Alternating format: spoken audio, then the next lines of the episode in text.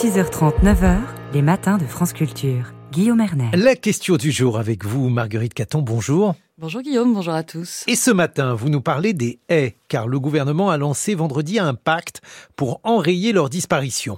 Tout le monde veut de la haie, Guillaume. Ce sont les mots du ministre de l'Agriculture, Marc Fénaud, lorsqu'il a présenté son plan vendredi dans le Morbihan. Tout le monde veut de la haie et pourtant, elle ne cesse de disparaître. Un paradoxe que nous allons expliquer ce matin grâce à Léo Magnin. Bonjour. Bonjour Marguerite Catton. Vous êtes sociologue, chercheur au CNRS. Alors à entendre le ministre, on a l'impression qu'autour de la haie vont danser fraternellement écologistes, chasseurs, agriculteurs dans une grande fête de réconciliation du monde rural. Est-ce que vous confirmez que les services rendus par les haies, services agronomiques et écologiques, font l'unanimité désormais ? Alors les haies ont d'abord fait l'unanimité contre elles. Dans les années 50, elles sont définies par le droit comme des obstacles à l'utilisation rationnelle du sol et on offre des subventions pour les détruire. Depuis 2015, c'est l'inverse et un agriculteur qui détruit une haie peut voir une pénalité appliquée sur les subventions qu'il reçoit. Alors ce qui s'est passé entre ces deux espaces paradoxaux, c'est une destruction massive et une disparition de 70% du bocage au cours du XXe siècle qui continue. Mais s'est construit peu à peu une unanimité scientifique. Au début des années 70, les écologues ont reconnu les valeurs des haies au bruit qu'elles ont fait en partant. Frein à l'érosion éolienne et hydrique, abri pour le bétail, réservoir de biodiversité, stock de carbone et bien sûr source de bois. Et donc aujourd'hui, on a en effet cette étrange unanimité politique cette fois. La haie est plébiscitée par les milieux écologistes et ce n'est guère surprenant, mais aussi par la FNSEA, le ministère de l'Agriculture, les fédérations de chasseurs. Et donc toute la question, c'est de savoir si cet objet consensuel qui est devenu la haie va produire des effets politiques concrets. Oui, la question, c'est donc de trouver les bons moyens de les conserver. Vous l'avez dit, leur disparition n'a pas cessé. Elle s'est même accélérée dans les dernières années. Entre 2017 et 2021, on a perdu un peu plus de 23 500 km de haies en moyenne chaque année, contre 10 400 entre 2006 et 2014. Alors cette accélération est effrayante. Quel est aujourd'hui le premier facteur de disparition ? Alors, Thibaut Preux, qui est maître de conférence en géographie à l'université de Poitiers, a regardé ça de près et il a relativisé le poids des remembrements dans la destruction des haies. Il montre que les haies sont principalement détruites aujourd'hui au moment du transfert de parcelles entre exploitants agricoles. Dans le modèle agricole actuel, il y a de moins en moins d'agriculteurs, des exploitations de plus en plus grandes. La surface agricole française représente 52% du territoire national et pourtant elle n'est gérée que par moins de 2% de la population active, les agriculteurs. Donc mathématiquement, les fermes sont plus grandes, ça augmente la densité du travail, qui génère une mécanisation, une simplification du paysage et donc la suppression des haies, ce qui fait qu'elles n'ont finalement pas cessé d'être des obstacles à l'utilisation rationnelle du sol. Oui, donc c'est donc la concentration du foncier agricole qui est aujourd'hui la cause numéro 1. Et ça, c'est pas près de s'arrêter puisque le nombre d'agriculteurs ne cesse de diminuer.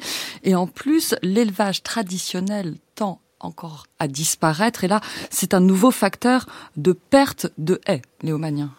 Exactement. Les régions de bocage sont des régions d'élevage, plutôt extensives, de pâturage, de plein air. Et dans les 10 dernières années, nous avons observé une diminution de moins 21% d'exploitation agricole en moins. Et cette diminution, qui est moyenne, est encore plus marquée pour les éleveurs, entre moins 30 et moins 41% selon les types de production, avec des éleveurs bovins qui sont particulièrement touchés.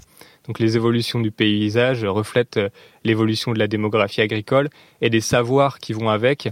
On observe une perte de savoir depuis des décennies sur les haies.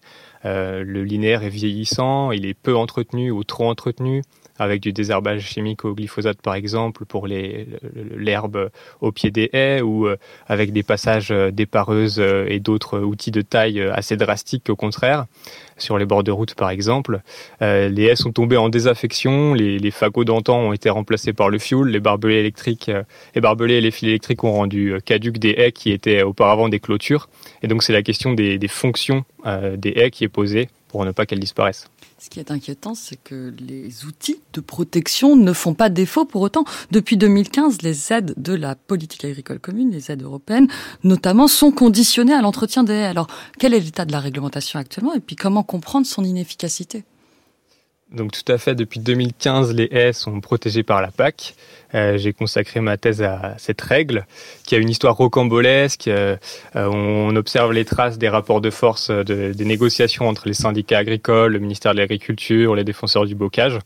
Mais finalement, la règle est finalement peu efficace parce qu'elle repose sur une définition restrictive de la haie. Donc tous les arbres alignés ne sont pas protégés, par exemple, il faut des buissons.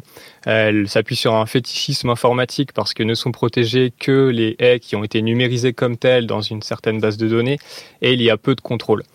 Mais au fond, ce n'est pas une surprise et c'est assez représentatif de ce que concluent d'autres sociologues et politistes sur d'autres politiques environnementales. On observe un écart considérable entre des textes à l'appel et des mises en œuvre à la peine.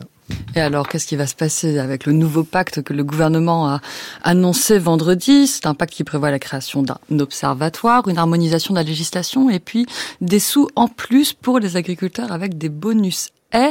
Est-ce que vous pensez que les agriculteurs vont bien réagir à cette nouvelle réglementation ? C'est des annonces qui sont plutôt positives en effet, mais en politique environnementale, on ne manque pas d'annonces, on manque de mise en œuvre. Donc tout se jouera dans les détails opérationnels qui vont être précisés dans les 2 mois qui viennent. Et je voudrais attirer l'attention sur 2 points peut-être. D'abord, c'est la question de la valorisation économique des haies, qui est assez centrale dans le pacte proposé par le ministère de l'Agriculture. C'est quelque chose qui est porté par les syndicats majoritaires, car cela peut générer un revenu supplémentaire pour les agriculteurs. Mais c'est aussi porté par des associations d'agroforesterie, comme l'Association française des arbres champêtres, pour que la haie retrouve une place dans les exploitations, une place par l'économie, mais qui devienne technique, agronomique. La question maintenant, c'est de savoir qu'est-ce qu'une gestion durable des haies ? On est sur une ligne de crête parce que donner une valeur économique, donner un prix au carbone, au bois énergie, à la biodiversité que peuvent procurer les haies, ça peut être aussi une façon de reproduire le pillage de la ressource qu'on a par exemple pu voir avec les forêts pour le bois énergie. Et il y a également la question de la valeur, la répartition de la valeur entre les agriculteurs et d'autres acteurs de la chaîne économique, où il ne faudrait pas, avec les haies, reproduire ce qu'on observe pour les denrées alimentaires, où les agriculteurs ne reçoivent qu'une infime partie de la valeur générée. Et puis le deuxième point d'attention, c'est donc les sous, vous en avez parlé, 110 millions d'euros dès 2024, c'est ce qui est annoncé, ça peut paraître conséquent, bonne nouvelle pour les agriculteurs et la biodiversité. Toutefois, l'Inspection générale des finances et l'Inspection générale de l'environnement ont rappelé en novembre 2022 qu'en France, pour 1 euro de subvention favorable à la biodiversité, vous avez 4,40 € de subventions dommageables à la biodiversité, au premier rang desquelles on trouve 6,7 milliards d'euros par an au titre de la politique agricole commune.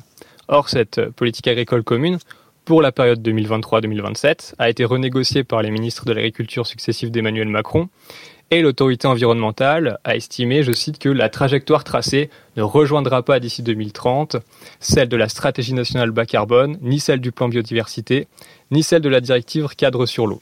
Alors, en définitive, les haies rendent de multiples services, mais elles ne peuvent pas tout.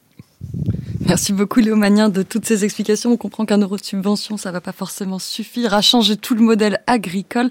Je rappelle Léo Magnin que vous êtes sociologue chargé de recherche au CNRS. Je signale aux auditeurs que bientôt, en février 2024, paraîtra votre ouvrage Police environnementale sous contrainte, coécrit avec Rémi Rouméas et Robin Bazier, et c'est aux éditions de la Rue d'Ulm. Merci. Allez, va, je ne te hais point. J'y pensais depuis tout à l'heure, je suis désolé. Marguerite Catton.